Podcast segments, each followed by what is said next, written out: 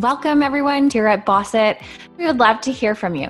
Join us in our Bossit community by heading over to our website, bossitclub.com, and join our mailing list. As we grow, we will be launching our community of fellow Bossit BFFs, and we want you to be a part of it. Okay, Sophia and Noreen, let's dig into this. I can't wait to tell them all about how we got here. Welcome to the Bossit Podcast. My name is Sophia Noreen, and I took an Etsy startup and launched it in big box retailers within 12 months. As a creative with an entrepreneurial drive, I left my full time career in healthcare to find better harmony between career, family, and self care. We believe you can have it all. Yes, you can launch and run a successful, scalable business while maintaining harmony in all aspects of your life. We believe we can learn from each other and draw on many experiences to create the best life possible. During each episode, we will share proven life hacks that will keep you on top and striving every day. There should be no hesitation. Make a plan, take action. We are here for you. Hello, everyone. Welcome to another episode of the Bossit Podcast. My name is Sophia Noreen, and I'm going to be your host for today. And we have a special treat because we are going to be talking about what is your brand angle. And this is a part of our branding series. We're going to have a few episodes, a total of four episodes on branding that is going to help you set the tone for your brand. And that way, when you are speaking to an individual or you want to give your pitch, you are all ready to do so. Okay, so let's get started. If you are watching the video, this is part of our masterclass series on branding. And if you're listening to the podcast, you both will have the opportunity to grab the workbook associated with this masterclass in the show notes. And if you're in the student portal, it will be located below this video. So you can grab the workbook so you can follow along and complete the exercises. Okay, so we are discussing what is a brand angle, what are the different types of brand angles? And finally, why do we need to do this? Why are we going to be speaking about brand angles? What is a brand angle? Okay, so a brand angle is also known as a content angle or a marketing angle. And basically, it's giving perspective to different individuals that would be interacting with your brand. When you know the perspective of these individuals, then it's easier to speak to these individuals. That is why this exercise is so important. Sometimes we go straight into our brand messaging or or our pillars of our business, or we try to go ahead and construct our elevator pitch. But by not doing this step, by understanding the perspectives of your customers, of your team, and also of the market,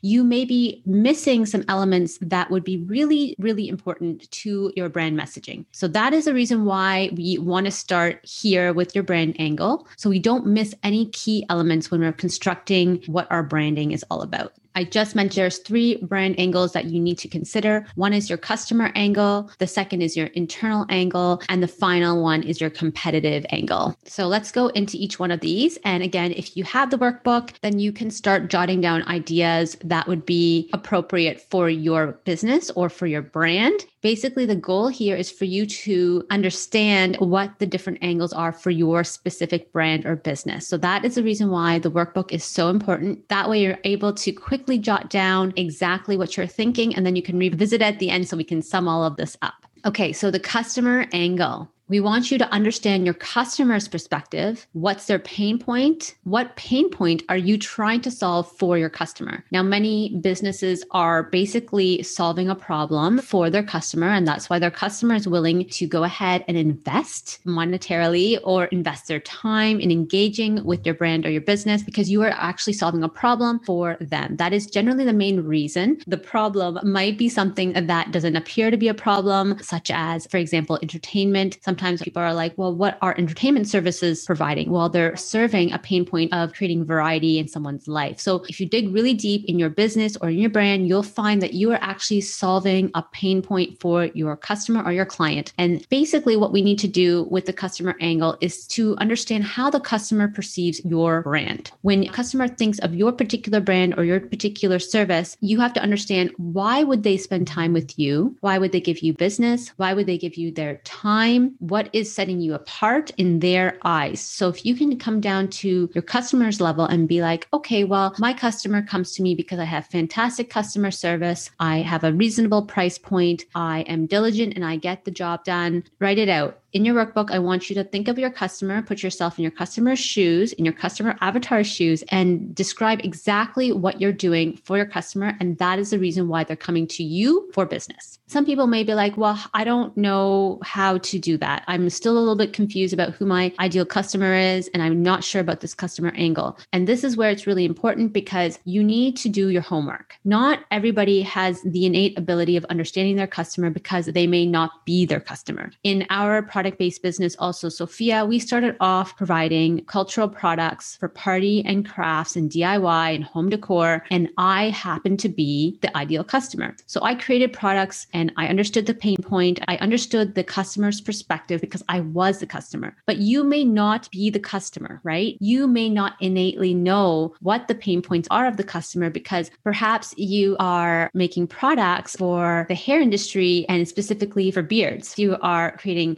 moisturizers for facial beards and you're a female. You may not understand all the pain points of your customer because you are not a man with a beard. Now, this is a really, really out of the box example, but I'm sure it exists. I did listen to a podcast yesterday and the individual on there was a female, but she was now pivoting her business to offer grooming products for men as well as for females. But she's not a man herself, right? What are some things that she could have done to understand that customer angle for that particular line of products in her business? She could have gone ahead and made a focus group. She could go ahead and use really, really great tools on social media like polls. We can ask polls of our audience that we have captured already. You can use surveys by sending them out to your email. And the thing that I love most, if you have an online shop, is you can go and look at the analytics. When you go to the back end of your website and look at your analytics, you will find that there is information on there about where your customer spends their time, what product is selling the most, and that will tell you where your customer is spending their energy and time, which means that that particular product or that particular page, perhaps the page is like a blog, that is a pain point that you are solving for your customer. And so don't forget to use your analytics at the back end of whatever selling platform you're planning to use. It could be even Etsy, it could be your Shopify, it could be WooCommerce, all of these different backends. It could be Google Shop now. There should be an analytical section. You can also use your analytics in the social media world. For example, I can go ahead and look on Instagram and look at the back end of Instagram and see if I have a professional account or a business account. You can see that individuals spend more time on this particular post, it gets more engagement. So, again, the idea here is to understand your customer, understand your customer's perspective and the pain point you're solving. If you yourself don't fit into the cohort of your ideal customer, so the example we used earlier is female trying to make male grooming products, and she herself is not a male and have facial hair like a man, she may be the individual that needs to go and pull a focus group together because she is not in that cohort herself. And she may have to do a little bit more digging to understand if the products she is providing are beneficial to the customer.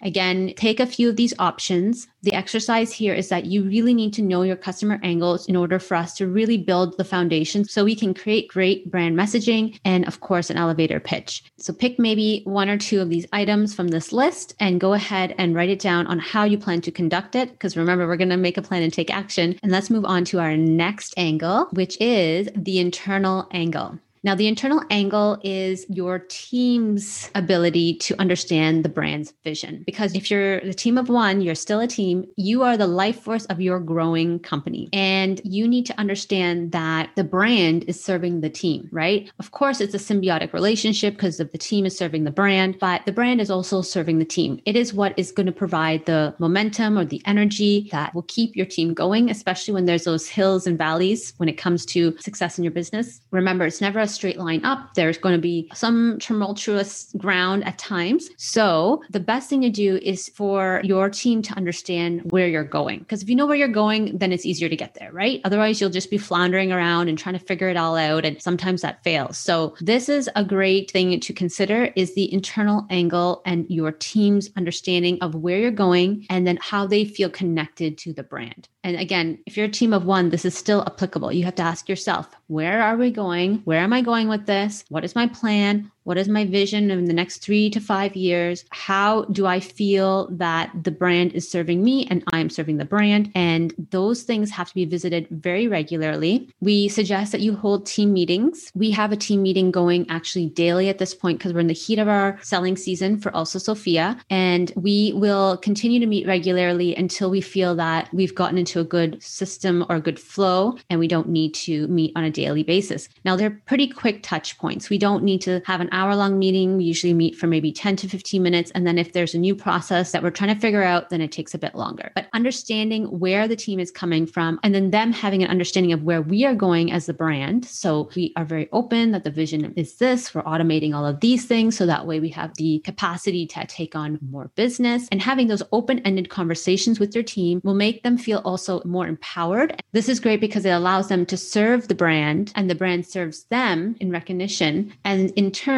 they give the best quality service possible, be it that they are potentially in customer service, say that they're part of the fulfillment team, say that they are doing social media for you, wherever they lie amongst your team members, you want to make sure they feel empowered, they have the autonomy, and that way they will continue doing the best work that they can do. So don't forget, again, if you're a team of one, this is still applicable. This is not to be thought of, oh, I don't have a team yet, so this is not applicable. You are the team. So you need to visit your missions and your vision regularly to really help keep you empowered to keep going. We talked about surveys with our customers. You can also survey your team. Again, surveying yourself, maybe three questions each week regarding on the things that you want to accomplish or surveying things that may need to be changed or evaluated regularly. I do say if you're changing a process, you should evaluate it in about three months again to ensure that it's still something that needs to be done or something that needs to be corrected because changing your processes is too quickly can cause other tumultuous effects. So it's better to change it, but leave a gap to test it touch points. So if you are growing your team, it's great to have weekly touch points if possible, sometimes daily, depending on how big your team is. And then, like I said, openly share your plan and your vision for where you want to go. Again, team of one, you still do that. You still have to have that open conversation with yourself. If you know where you're going, then it's easier to get there. And we say that all the time. So don't forget to try some of these elements out. If you are just starting out, my suggestion is to start writing down a little bit of a three to five year plan on how you feel like you want to grow. And we can get more into that in another masterclass or podcast about you writing out your vision and your plan. But it's extremely, extremely important to keep you going and allowing you to have momentum and steam. The final angle, the competitive angle, this can feel a little bit uncomfortable because some people are like, well, I don't want to assess the competitive angle. I don't want to necessarily go and size myself up to my competition but you unfortunately do not sell in a silo. And if you're starting a business, then you need to know who is in your marketplace and who will be competing with you for your customers' attention. If you know this, it will make it so much easier for you to write a very compelling business statement It'll make it so much easier for you to write a compelling brand message and speak to your customer that is unique. Remember, many people will be selling the same or similar products. That should not discourage you from starting. What you need to do is you need to start by making yourself unique. How are you going to stand out amongst everyone else? What is going to be something that your customers will say about you, which they won't say about anybody else. And that is the reason why the competitive angle is probably one of the more important angles.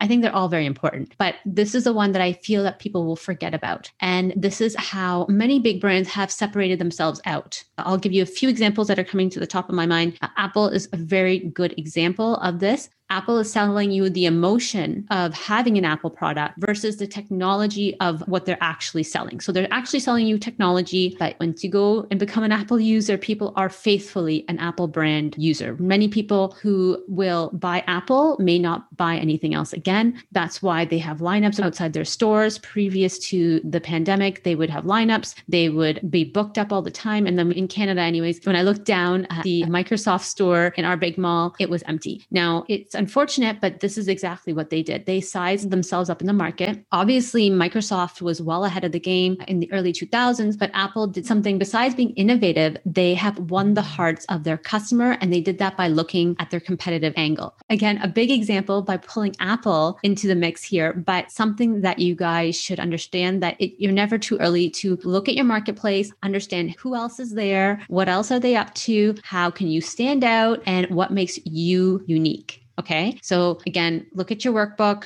jot down some notes now. And then, of course, you may want to do a deeper dive after this recording is over, after you've listened to the podcast or the masterclass, and just take some time to really understand who's in your marketplace and how are we going to make you stand out. Here are a few ways that you can construct a competitive angle. Survey the market, go see who your competitors are. And like I said, what makes you different? How are you going to stand out? That's pretty much it. And there's not much more to be said about that. I think really at the end of the day, you need to do your homework. And it sounds really funny, but I'll tell you one more quick story. If you've ever read Sam Walton, he was the founder and owner of Walmart. He would go, and it's a great biography, by the way. I suggest if you are in business and you want to really hear somebody who had that competitive and eager appetite for business, you should read Sam Walton's book. It's an audiobook as well if you're into listening to audio. Anyways, it was literally the first business book I ever read and I read it from cover to cover. And that generally doesn't happen with me. So Sam Walton's book is great. And he used to go and spy on his competition. He would literally go into stores. So we're talking about 1960s and the 1970s. He may have even started earlier than that, but he literally would go into his competitors' stores and write down the price tags of the items. He would want to see if he could beat them in the price because their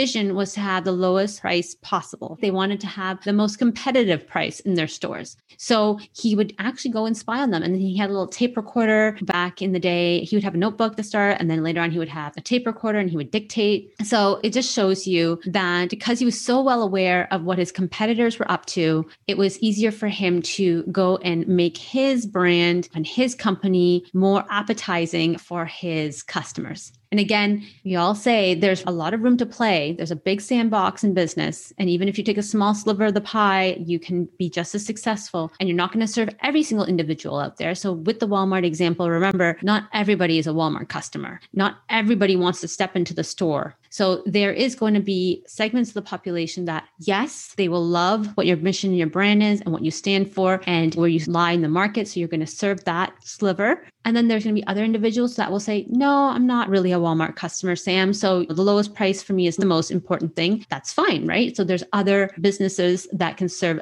those customers. Okay, guys, so that is it in regards to the three angles. The reason why we want to know about all this, like where are we going with this, right? Why do we want to go through the exercises of knowing these three different angles? Really, it's because when you know the angles, you're able to construct a more holistic messaging for your brand, your brand promise, your positioning statements. And we're going to talk about those things in the next masterclass or in the upcoming podcast. So that is the reason why doing this exercise today, going ahead and looking at your brand angles, will help you set the foundation for the upcoming podcast remember, we want you to be intentional when you are creating your brand promise and your positioning statements. We want you to be intentional when you are creating the vision and your elevator pitch, your brand pillars, because that will help set the foundation for everything that you do in business as you move forward. Okay, guys, that's all we got for today. Remember, if you have questions about any of the material that we presented in this masterclass or in this podcast, you can always email us at hello at bossitclub.com. And again, the workbook that is associated with this class class is in the show notes for the podcast, or if you're watching the replay for the masterclass, it is going to be in the student portal. So you guys have access to it. Go and get started. I want to make sure you're successful. And if you are listening to the podcast, we'll catch you next week. And remember, make a plan and take action. And yes, you can have it all.